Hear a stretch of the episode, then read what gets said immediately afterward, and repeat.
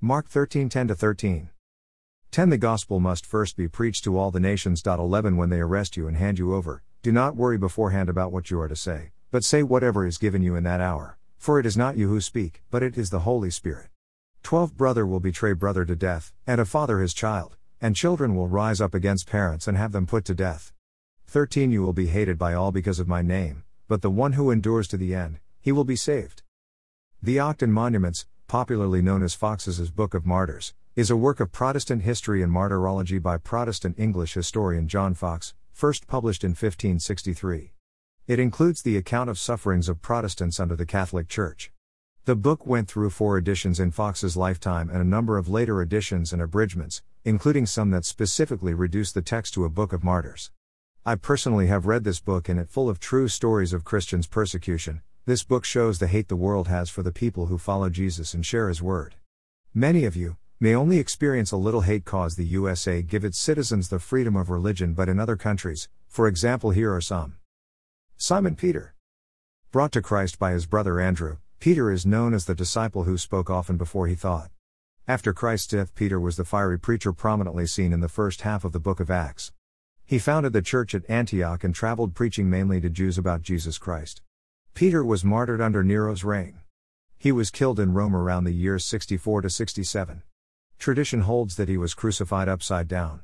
Like Andrew, his brother, he is said to have refused to be crucified in the same manner as Christ because he was unworthy to be executed in the same way as the Lord. John Wycliffe. Known as the morning star of the Reformation, John Wycliffe was a 14th century theologian. He is probably best remembered as a translator of scriptures. He believed that the Bible should be available to the people in their common tongue. He translated the Latin Vulgate into common English. He was persecuted for his stand against papal authority. While he was not burned at the stake as a martyr, his persecution extended beyond his death. His body was exhumed and burned along with many of his writings. The anti Wycliffe Statute of 1401 brought persecution to his followers and specifically addressed the fact that there should not be any translation of Scripture into English. John Huss Huss was a Czech priest who was burned at the stake for heresy against the doctrines of the Catholic Church. Particularly, he fought against the doctrines of ecclesiology and the Eucharist as taught by the Roman Catholic Church. He was an early reformer living before the time of Luther and Calvin, other well known reformers of Roman Catholicism. Huss was martyred on July 6, 1415. He refused to recant his position of the charges that were brought against him.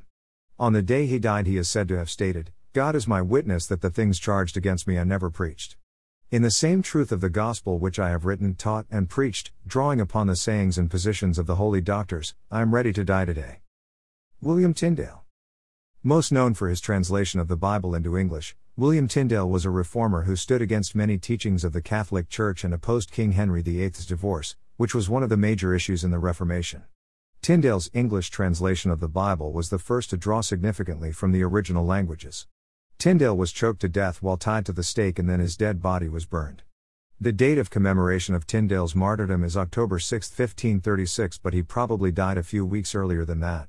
This kind of hatred is what the world shows the followers of Jesus, but he says to endure to the end. Because Jesus says there is a reward for those who are persecuted. Let us, a follower of Jesus, keep other brothers and sisters in our prayers, as they suffer and pray the Lord will reward, all of soon. God bless you all. Jesus loves you and so do I Samuel H. Matthew 5:12 Rejoice and be glad, for your reward in heaven is great, for in the same way they persecuted the prophets who were before you. Chat on WhatsApp.